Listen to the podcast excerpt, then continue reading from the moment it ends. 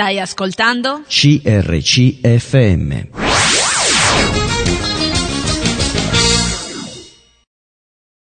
Ben ritrovati, eccoci insieme, una nuova puntata con Maria. Guarda, ti chiami come me, Maria. Oh. Ciao Maria. Ciao. Ciao Maria. Bella. Eh, faremo qualche puntata insieme.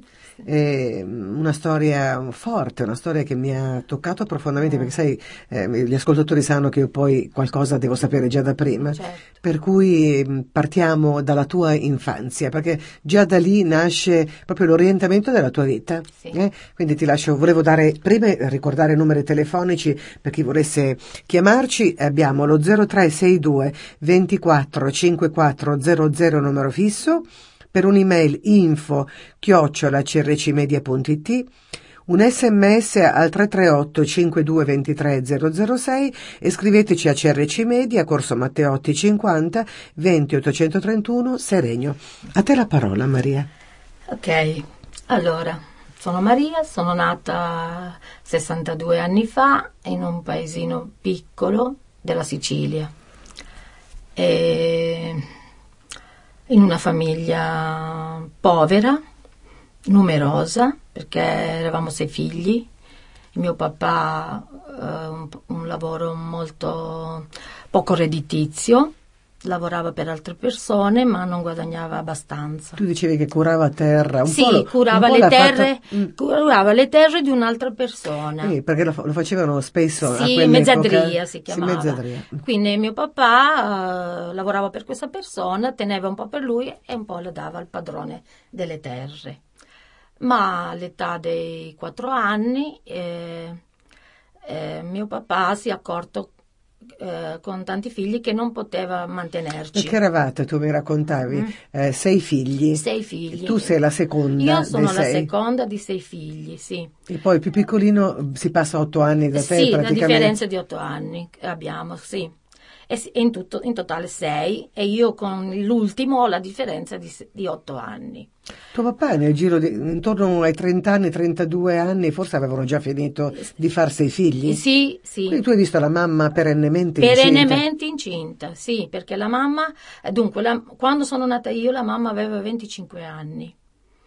E quindi... mm, alle- Otto anni dopo Sì. erano sei figli. Sei figli. Quindi ti lascio immaginare Sì. 25 più 8. Quindi non c'era modo di poter essere viziati per niente, perché finiva uno, arrivava un altro. E- ma comunque ero una bambina abbastanza felice perché vivevo in campagna, avevo i miei genitori, eh, cantavano, lavoravano e io ero contenta, anche se arrivavano bambini ero felice.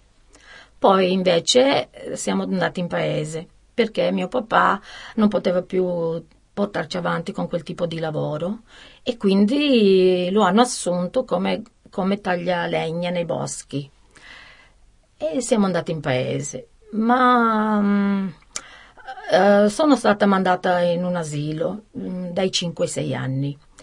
E in questo asilo ho cominciato a vedere cose strane, cose strane che io non ne sapevo niente, robe di robe eh, come si può dire di rapporti tra suore, sacerdoti, io queste cose non ne sapevo niente. Comunque abbiamo scoperto con le amichette che succedevano queste cose anche in questo posto. Ecco. Ma io ho continuato ad andare in questo posto perché? Perché eh, la mia mamma con tutti i figli voleva stare tranquilla con i piccolini, quindi ci mandava, eh, oltre la scuola, mi mandava da queste suore. Ti, ti interrompo, te, non è che ci fosse l'abitudine di raccontare quello che si viveva Ah. eh, con i genitori allora, Ah, ah, soprattutto esatto. le cose legate al fatto sessuale Sessuale. non se ne parlava per niente, No. quindi tutto quello che tu eh, ricepivi o vivevi lo condividevi con le tue amiche Certo. piccole della tua età, quindi Sì. capirai il senso che si dava anche alle cose, no? Sì, e qua fa- la faccenda della, della fame, perché eravamo poveri, ci portava anche a fidarci di persone che ci volevano dare anche qualcosa. Per esempio, un uomo della zona lì che aveva un orto, ci chiamava tutte le ragazzine per andare che ci dava la frutta fresca. Nel frattempo facevo quello che voleva lui, ci, manipola- ci toccava, ci, eh, molestava. ci molestava. Non è mai arrivata la gravità, ma ci molestava.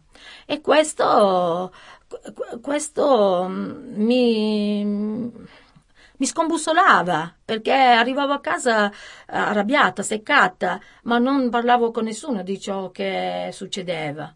Ma tu non capivi la gra- Non capivo neanche, neanche perché questo lo facesse. Ecco, comunque la storia con questa persona è finita eh, perché questa persona se n'è andato via dal paese, ringrazio Dio. Però sono, ho continuato ad andare in collegio. Al pomeriggio, dopo finita la scuola, continuavo ad andare in collegio. E le suore eh, mi facevano lavorare, ricamare. Io avevo sei anni e dovevo fare i compiti e quindi eh, oltre alla scuola avevo questo impegno del ricamo da, da, fare. Sai, mi colpisce molto che parli di un impegno, non di un gioco. Un impegno? Eh, no, il discorso è che ci meravigliamo oggi sì, sì. che i bambini lavorino presto, però eh. Eh, tu mi parlavi anche di uno sfruttamento, nel senso che poi i lavori che voi facevate servivano a loro. Sì. Quindi in qualche modo era un impegno di lavoro un a sei anni. A sei anni. Quindi io sono cresciuta, la scuola e il ricamo. Eh, ricamo, sempre messa in una posizione strana perché chi sa ricamare sta con me, quindi sono cresciuta così eh, fino all'età dei dieci anni. E quindi eh, anche in questo collegio ho visto delle cose che mi turbavano perché non avrei mai creduto che le persone che hanno a che fare con, con la religiosità potessero essere così ambigue. E quindi mi ha sconvolto anche questo, ma ero pur sempre una bambina e non capivo di cosa si trattasse. Con le nostre amichette lo vedevamo, ma andavamo a rubare la, le, i ritagli dell'ostia perché avevamo fame e loro ce la volevano far pagare, ma noi non avevamo denaro e la rubavamo. Quindi nelle ricerche di queste cose da mangiare vedevamo cose strane in questo collegio. Ma Dio non c'era però. C'è un collegio di suore. Ma Dio non c'era, non c'era, era assente, assente anche per la severità di queste suore, molto severe, molto, perché io ero una bambina che mi piaceva molto la musica, mi piaceva molto imparare a suonare uno strumento musicale, specialmente il pianoforte. E la sala di musica era a fianco alla sala di ricamo, ma nella sala di musica andavano solo i figli di papà, quelli che avevano i soldi. Io ero povera, non potevo introdurmi in quella sala ma quando arrivava il momento che la bambina che suonava finiva la lezione, io sotto il telaio scappavo e andavo a sedermi sul pianoforte a fare qualcosa che io intendevo che suonavo, ma, ma arrivava subito la suora e mi menava perché io avevo lasciato il mio posto ed ero andato in un altro posto che non mi apparteneva, per cui vedevo questa disuguaglianza mi faceva soffrire perché a, da, a sei anni, sette anni queste cose non le capisci, pensi che tu devi avere le cose che hanno tutti gli altri bambini, cioè la povertà eh, c'è sempre stata, però la bambina quando la prova, quando c'è, non la capisce, perché io dico perché io non mi posso permettere di imparare il pianoforte e devo ricamare mentre la mia compagna di scuola se la può permettere, io no, questa cosa non la, non, non la tolleravo però sapevo che quella era la mia vita. Mi prendevo le sculacciate e me ne andavo di nuovo a ricamare. Sai cosa mi colpisce molto di quello che stai dicendo tu? Il fatto che anch'io ho vissuto delle situazioni come le tue. Mm. E ricordo un giorno eh, il pro- professore, mm. diciamo così, mm. che mi ha insegnato uh, uh, anche di consulenza, dove io so, ho fatto delle... Co- sì.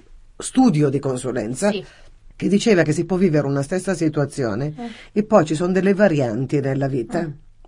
E le varianti dipendono, dice, una stessa morte, mm. a te è morto il papà, a me il papà, ma se a te muore in 30 secondi, a me dopo una malattia, già c'è una, una reazione diversa a mm. questo problema. Sì. Anche la sofferenza è diversa. Sì.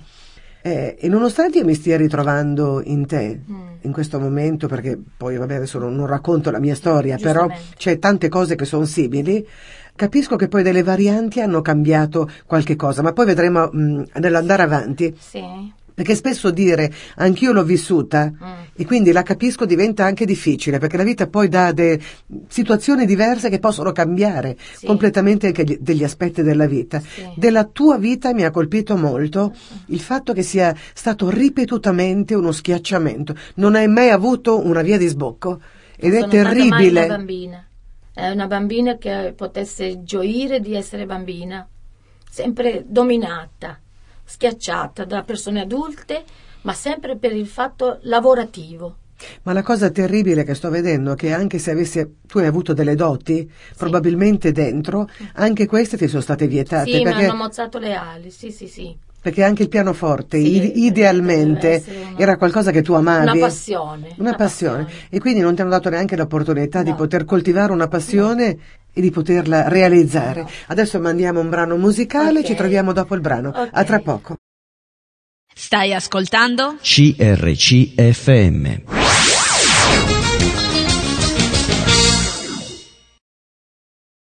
Eccoci insieme, quindi eh, riprendiamo con la tua storia, è veramente forte, molto forte. Eh, Perché andiamo a vedere i bambini del terzo mondo che lavorano, ma li abbiamo avuti Ma, e sì, l'abbiamo qua. L'ho vissuto per esperienza. Quindi ehm, c'era questa mia passione, tanto era grande che sognavo di notte di essere una grande pianista, di fare dei concerti e vivevo così con sogni. E mm, volevo fare l'insegnante, mi piaceva molto studiare perché nonostante lavorassi ero una bambina che rendeva a scuola, ero brava, le mie insegnanti mi lodavano perché sapevano della mia storia. E ero molto, non ero inquieta come bambina perché tutto quello che mi veniva eh, detto io lo facevo, ero diligente a scuola, quindi le maestre mi stimavano e andavo avanti. Poi sono, sono arrivata all'età di dieci anni, sempre in questo collegio, ne sono uscita fuori perché un parente, un parente aveva aperto un negozio di parruccheria e ha colto l'occasione di dirmi smetti di andare dalle suore, vieni a lavare le teste nel, nel mio negozio, ma senza mai chiedere ti piace o non ti piace, era dovuto, era dovuto. La mia mamma sola ehm, decideva lei dove collocarci pur di stare tranquilla e non saperci in una strada. Ma sola perché? Perché non- ci siamo, ci siamo persi un pezzo. non perché mio papà era a casa. Era ancora a caso, casa, ma sì. sola perché lui lavorava. Lavorava nei boschi, veniva la sera, lei decideva di tutti, lei decideva cosa fare. Non c'era un dialogo Non c'era un dialogo, no. né tra figli, no, genitori, no, niente. No, niente, si mangiava, ognuno faceva quello che voleva. Questo era terribile perché ehm, non sono cresciuta in una famiglia dove papà e mamma insieme decidevano per i figli. Non sono, non ho provato questo. Quindi la mia mamma decideva così e così andava. Così sono andata a lavorare da questo parrucchiere da questo parrucchiere ehm, si può dire che non era la mia passione, però, però ho dato il meglio di me stessa, cioè qualunque tipo di lavoro io facessi, io mi impegnavo al 100% e quindi facevo qualunque cosa mi dicevano, io lo facevo. E- ma ho avuto un'altra bruttissima esperienza perché c'era una ragazza più vecchia di me, di 3 o 4 anni circa, che aveva delle, delle fobie sessuali, che io non ne sapevo niente, non ne conoscevo neanche l'esistenza. Lei mi tocchicchiava, anche lei, dappertutto, nei momenti che non c'erano clienti, nei momenti che eravamo sole senza il padrone. Lei aveva questo vizio, che io adesso so cosa vuol dire, ma all'età di dieci anni io non ne sapevo neanche l'esistenza.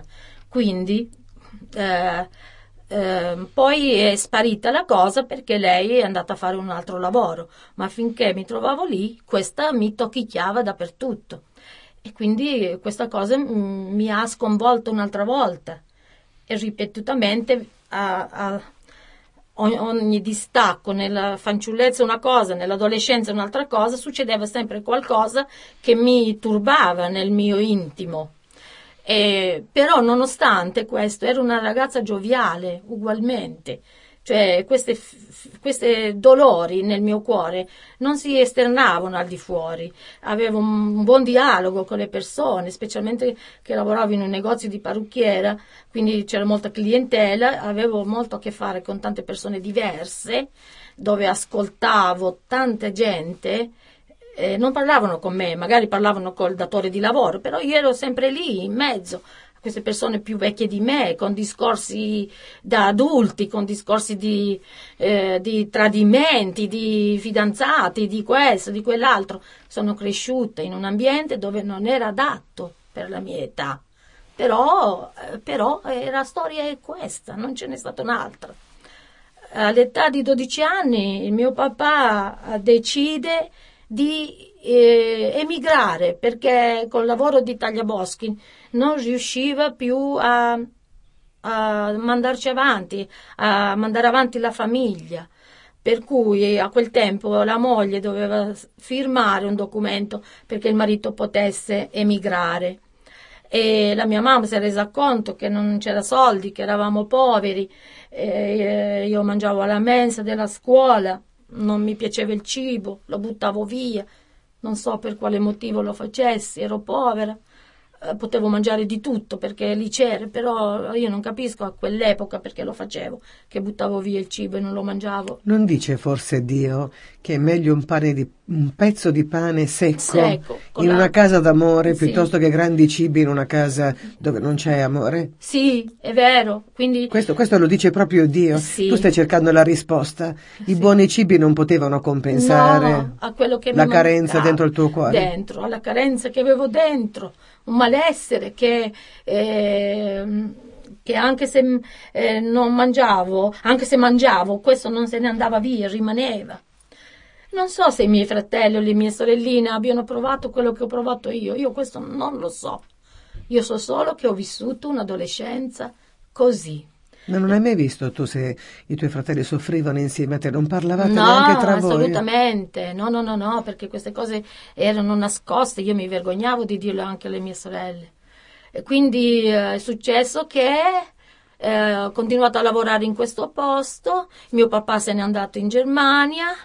E la mamma è rimasta sola e ho incominciato a notare l'infelicità morale anche nella mamma, perché nonostante eh, fosse presa con tanti figli, però la mancanza di mio padre, anche se non dialogavano, non, però si vedeva che lui mancava dalla casa, si vedeva. E lei, e lei ne ha fatto una malattia, cioè una malattia proprio fisica, si è talmente demotivata che noi non abbiamo più avuto neanche il riferimento su di lei più, perché lei, al, lei era sempre a letto, lei alzava e scendeva dal letto, non trovavamo cibo pronto a pranzo e quando tornavamo a casa e quindi dovevamo arrangiarci.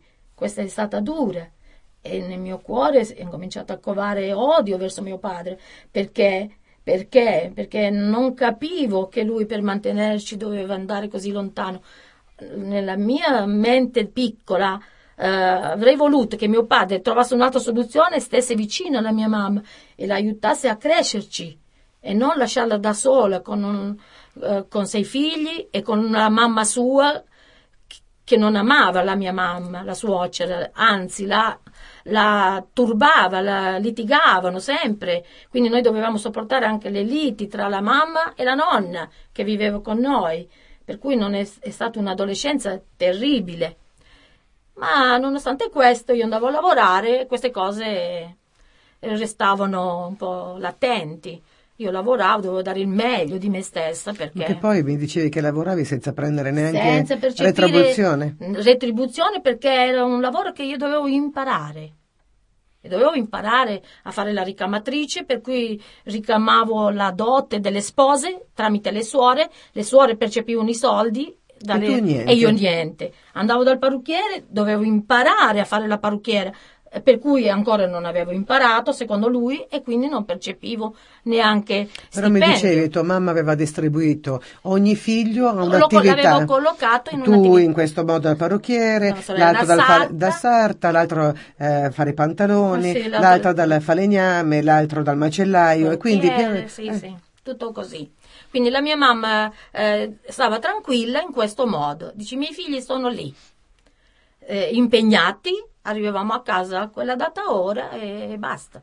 Però mangiavate anche in questi posti. Intanto un pasto era, era tolto oppure no?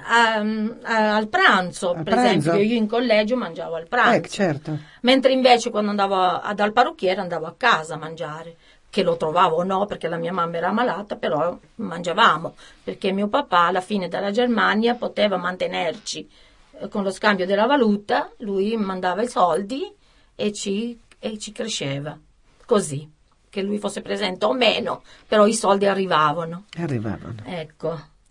La vita è stata triste perché io non ho accettato l'emigrazione di mio padre. Ehm, sempre fino ad adulta. Ma anche perché tua mamma manifestava malessere. Malessere. E quindi- io attribuivo e a tu lui la attribuivi a lui la colpa. Sì. Questa è stata la cosa eh, terribile perché nella tua mente eh, da C'era- bambina non potevi neanche capire il motivo delle scelte, probabilmente anche sbagliate, Sì, perché emigravano in tanti in quell'epoca. sì. Mio nonno è emigrato in Africa e poi si è fatto una vita lì Ecco. e mio padre è cresciuto da solo Sì. qua, perché poi succedeva anche questo. Sì, che i figli rimanevano I figli rimanevano con le madri Sì. e poi i padri si costruivano altri figli. Sì. Mandiamo un brano musicale, ci Ok. troviamo dopo. Stai ascoltando? CRCFM.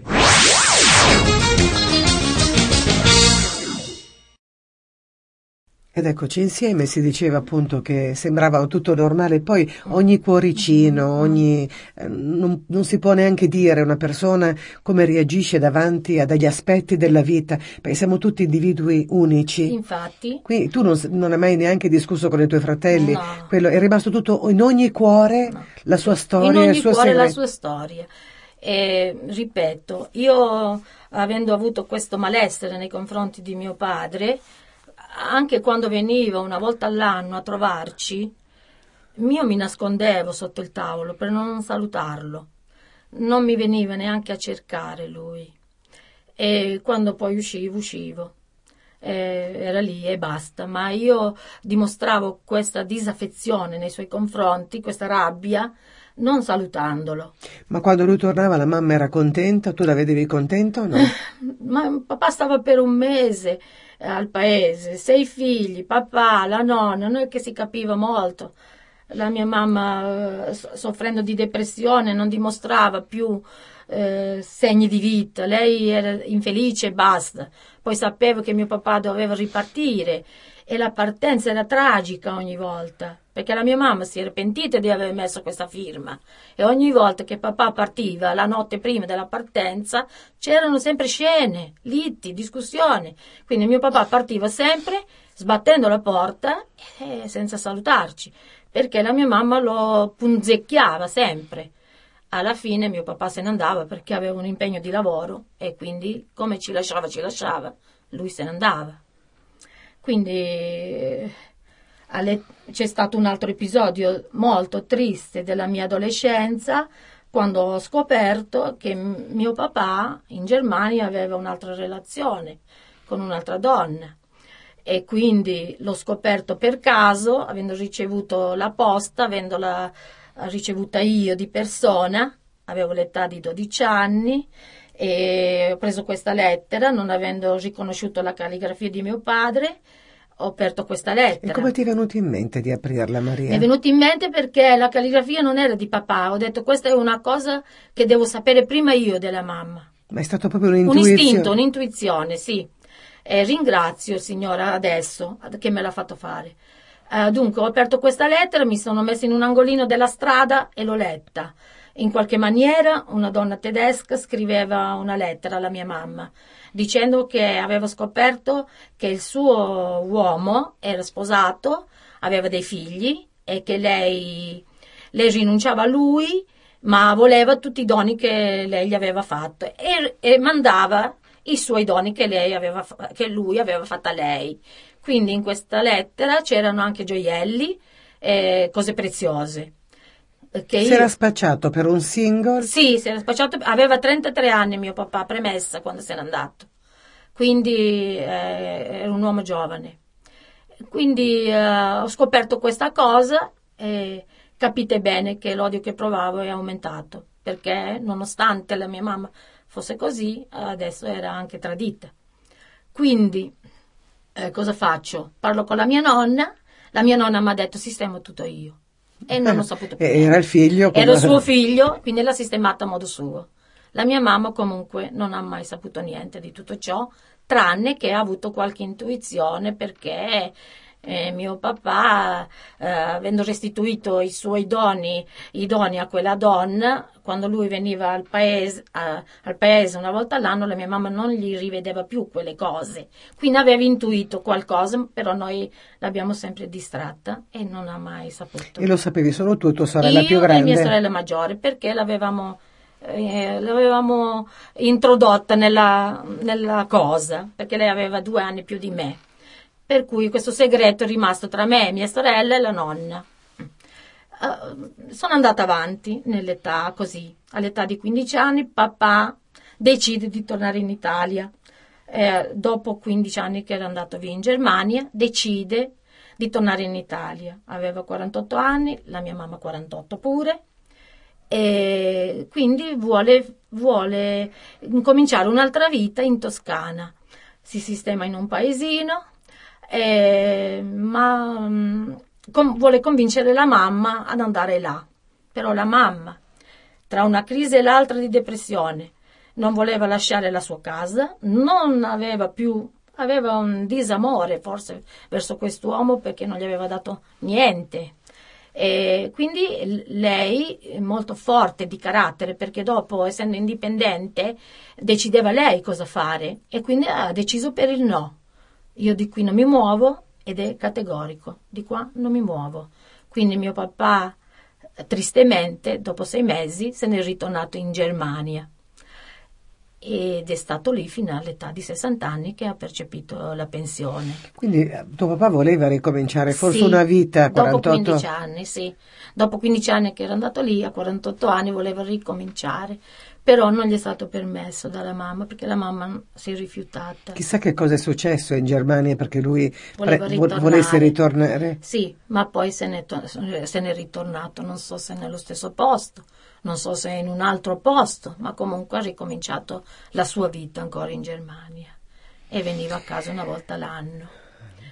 È triste, triste questo perché non si sono mai incontrati. Quando è partito lui non era d'accordo lei, eh, quando è quando tornato lui, lui non sì, era d'accordo, non era d'accordo lei. lei perché... Tempi sbagliati. Sì, vero, vero. Questo non ci fa pensare che alcune scelte portano delle conseguenze. Sì. Io credo che, sai Maria, credo che molto spesso eh, quando anche noi stessi vogliamo aggiustare le cose oppure eh, la vita ci porta davanti a delle altre realtà, eh, noi vorremmo che fossero risolte subito perché siamo cambiati noi, senza preoccuparci di quello che abbiamo lasciato dietro, davanti sì. o intorno a noi. Sì, sì, Ma c'è sempre una semine e un raccolto, molto triste secondo me. Molto triste. triste perché eh, spesso i tempi non coincidono mm. e la persona che poi eh, ha vissuto una fetta di vita e mm. torna in un'altra maniera non capisce più quello che sta lasciato. accadendo dopo, quello che ha lasciato, quello che ha causato. Sai, lo vedo triste perché secondo me l'uomo non è in grado di assumersi tante volte neppure le proprie responsabilità. Le proprie responsabilità. Pensa che una volta eh, risolto il suo problema tutto intorno cambi, Sì. ma non è così. È vero. Non è, È così. vero perché secondo lui eh, basta che avevamo da mangiare, che ci mandava da mangiare era tutto a posto. Ma questo vale per tutti gli uomini. Sì. Una, una persona vive una vita sbagliata, Sì. quando ha risolto dentro, Eh. Pensa che intorno debba essere risolto. Sì, sì. E, e- e magari la pretesa che le cose vadano come, come le vede in quel momento lui o lei. Ma la verità non è questa. No. Ci no. sono eh, delle conseguenze. Quando Sì. Dio dice che noi seminiamo e poi raccogliamo, raccogliamo i frutti. è, è una realtà. È una, sì, sì, è una realtà. E quindi questa, questa cosa è ricominciata. Con malesseri maggiori, perché papà sicuramente non ha apprezzato che la mamma non l'ha più, non, non, non ha condisceso quello che lui volesse fare in Toscana. Se ne è ritornato in Germania a malincuore. E lui non ci ha mai voluto portare in Germania a noi figli, adolescenti, perché lui diceva che le donne in Germania sono sfruttate a quei tempi, erano sfruttate nel campo di lavoro, erano sfruttate. Quindi non voleva questo per i suoi figli. Eh, però la nostra sofferenza interiore questa non la capiva. Capiva che se fossimo stati là ci avrebbero sfruttato materialmente, ma la sofferenza interiore che i figli soffrivamo senza di lui, questa non gli passava neanche per la testa. Perché per lui il fatto di mandarvi il denaro era sufficiente? Sì. Premesso che mio padre era, mio papà era analfabeta, quindi è andato in Germania da analfabeta, ha imparato il tedesco lì lui a 33 anni. E magari ha anche sofferto, sai, e ha sofferto Maria. molto, certo. Allora, lui certo. soffriva da una parte, da una parte voi soffrivate dall'altra. Parte, dall'altra parte. E quindi non è che adesso comprendo quello che mio papà ha sofferto, e però ha lasciato dei segni indelebili nei cuori dei figli. Perché le nostre scelte portano a, a lasciare dei segni. Sì. Credo che l'essere umano debba convincersi Mm.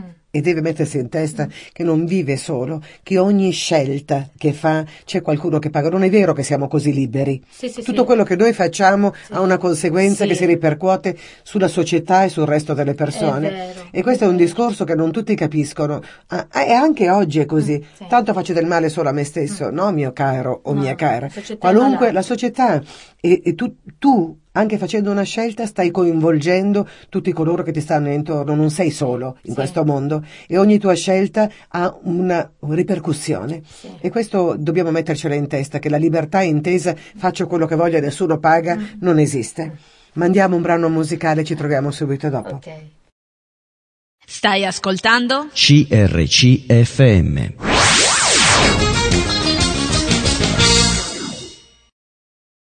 Ed eccoci ritornati, volevo ricordare i numeri telefonici che sono lo 0362 24 5400 numero fisso, info chiocciola crcmedia.it, se volete scriverci un sms molto gradito così sappiamo che ci siete, ad ascoltarci 338 52 23 006, scriveteci a CRC Media, Corso Matteotti 50 20 831 Seregno. Si parlava appunto delle conseguenze, come i mondi poi si chiudano, uno si chiude all'altro, Sì. Eh, tante persone possono soffrire e non c'è proprio neanche forse l'incontro delle sofferenze. Sì, infatti uno la vive per conto proprio. Tu vivi... Non è un film la vita. Sai Sì. perché ci piacciono i film, secondo Sì. me, Maria? Perché tu nel film hai le- i pensieri di tutti, eh, sai l'inizio, Sì. quello che ci sta nel mezzo, la fine, vedi tutte le storie che si muovono e tu co- hai il controllo. Nella realtà che noi viviamo, invece, noi conosciamo solo l'attimo che stiamo vivendo, non sappiamo Sì. i pensieri degli altri, Sì. non sappiamo come andrà a Le emozioni, finire, non sappiamo niente. E allora diventa, diventa diversa la vita Eh, da sì. un film. Sì, certo. Anche se che- sopra di noi c'è Dio Sì. che in realtà ha presente come in un film tutta la nostra storia. Sì. Questa Questa, è questa è la grande cosa. E vado avanti con la mia vita che no- non va tanto bene. Comunque, sono un adolescente, 16 anni, lavoro sempre da questo parrucchiere, conosco un ragazzo di cui mi sono innamorata e anche lui. Eh, pensavo che la mia vita si sarebbe risolta a fianco a questo uomo per tutta la vita. Eh, pensavo che s- doveva essere lui solo la persona con cui io, eh, che- con cui io avrei dovuto avere a che fare per il resto della mia vita.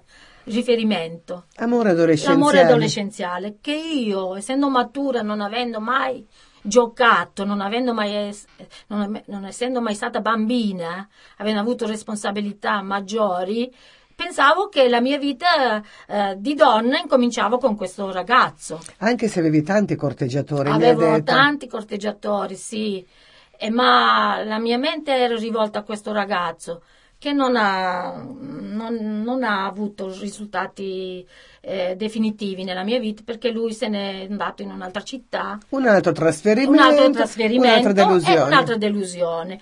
eh, d'amore che eh, sappiamo gli adolescenti come vivono le delusioni d'amore.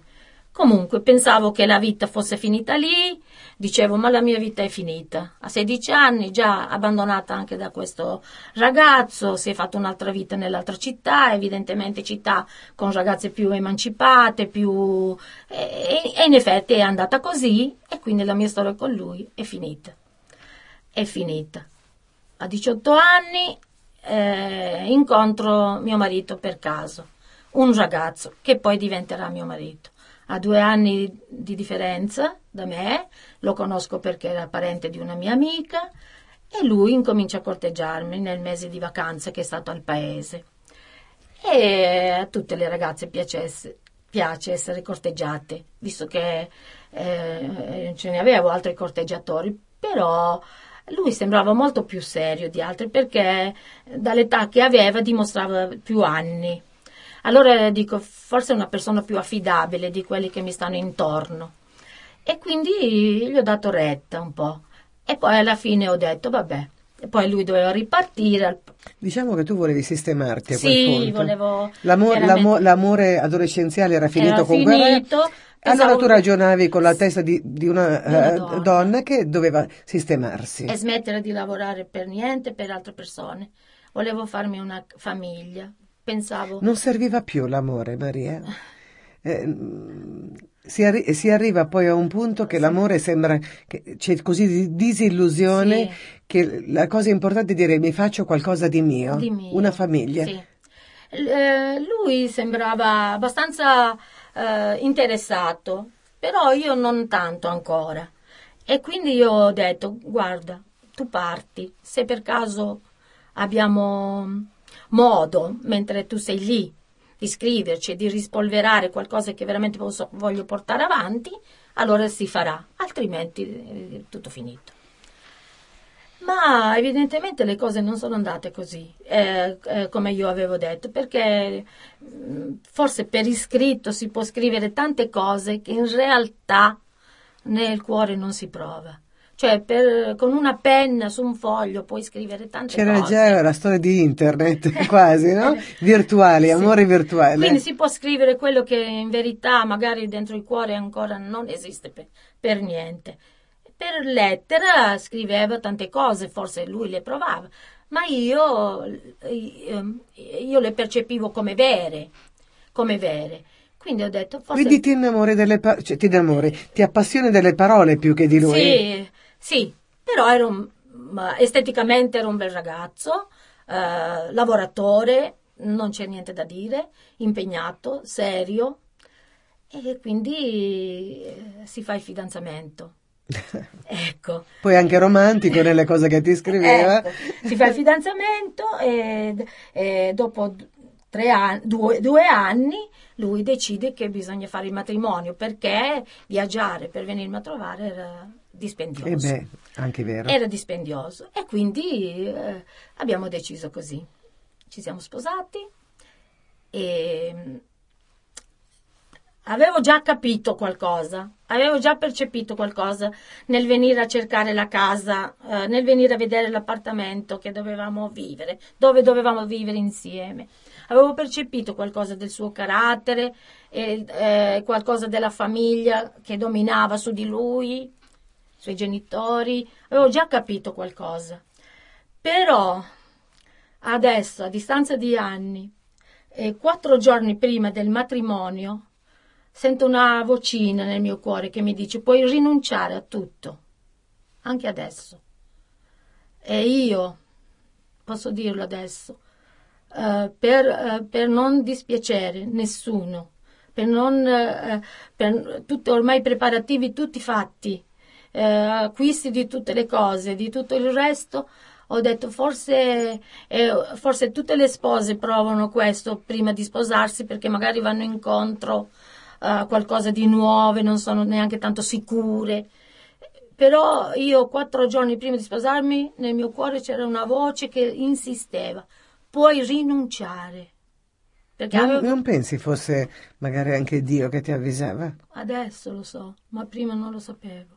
Non ce n'era Dio nella mia famiglia. Allora tu ti rendi conto, davanti a questo discorso che Mm. stiamo facendo Mm. adesso, come il, il nostro, tra virgolette, Mm. destino potrebbe cambiare se riuscissimo a capire che nella nostra vita c'è anche qualcuno che può guidare la nostra vita. Sì, sì. E certi destini cambiano, certe Sì. vite cambiano perché ha- hanno il coraggio Di, affrontare sentire questa- questa- questa voce, vocina. Coscienza, questa voce che il Signore ti parla, perché Lui parla, parla alle coscienze. Tu poi, anche se in quel momento lo pregavi per conto tuo, non, avevi- Sì. non eri nata di nuovo, nel senso No. di averla...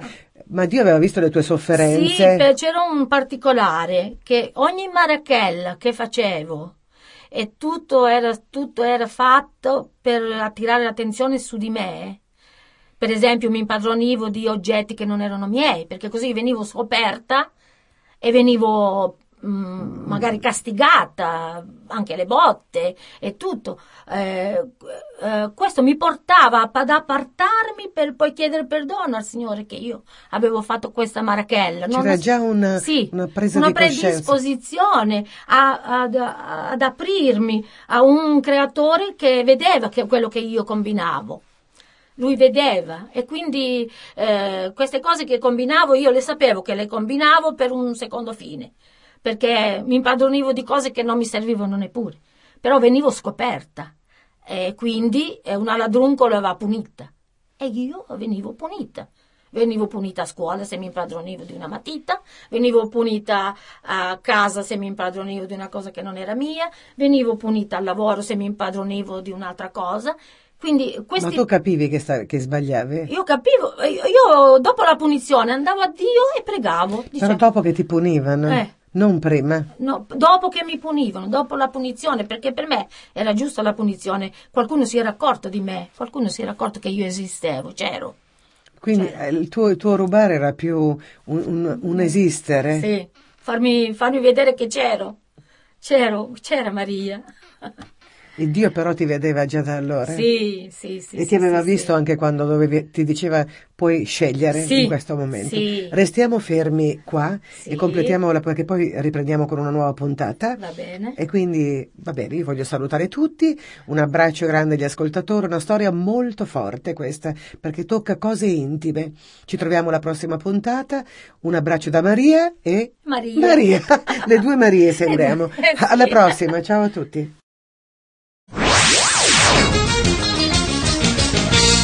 Hai appena ascoltato un programma prodotto da crc.fm. Se hai apprezzato quello che hai ascoltato, considera di sostenere il tuo programma preferito. Visita il sito www.crc.fm e ricorda, il tuo sostegno è prezioso.